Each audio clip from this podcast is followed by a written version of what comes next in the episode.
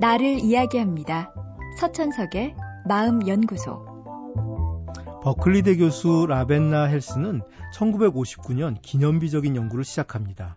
그 해와 이듬해 밀스 대학을 졸업한 여성 110명을 대상으로 이들의 삶을 50년간 추적 관찰하는 연구를 시작했습니다. 밀스 추적 연구라고 불리는 이 연구로 인해 우리는 여성의 삶에 대해 많은 새로운 통찰을 갖게 되었습니다.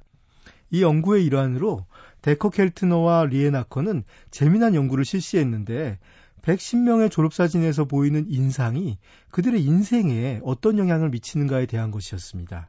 연구진은 졸업사진에서 눈 주위 근육과 광대근의 움직임을 살핀 후 얼마나 밝은 미소를 지었는지를 점수로 나타냈습니다.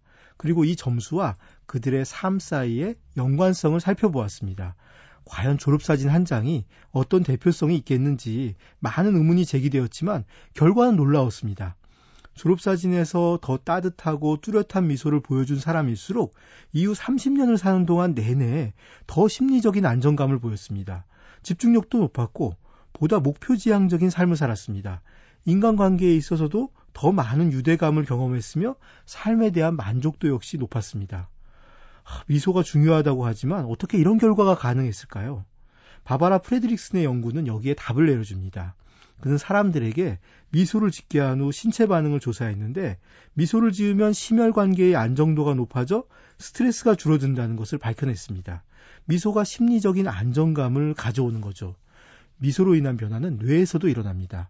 미소를 짓는 동안 우리의 대뇌에선 목적 지향적인 행동을 하도록 하는 영역이 활성화됩니다. 이 부분이 활성화될 때 우리는 좀 더 집중할 수 있고 목표에 충실할 수 있습니다. 또한 다른 사람의 미소를 보고 있는 것만으로 뇌에서 도파민이 분비되어 상대에게 좀 더 쉽게 다가갈 수 있는 상태로 변합니다. 결국 미소는 나와 상대의 마음을 모두 말랑말랑하게 해주어 새로운 도전을 가능하게 합니다. 그런데 한 가지 재미난 사실이 있습니다. 제가 지금까지 언급한 미소는 모두 눈 주위의 근육이 움직이는 미소입니다. 입꼬리만 양옆으로 늘리는 미소로는 긍정적인 변화가 일어나지 않는다고 합니다. 요즘 눈가 주름이 여성들에게 공공의 적이 되고 있죠. 주름을 없애주는 주사를 맞기도 합니다.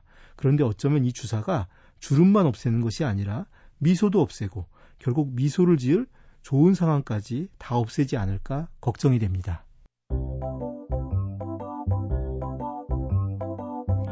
서천석의 마음연구소.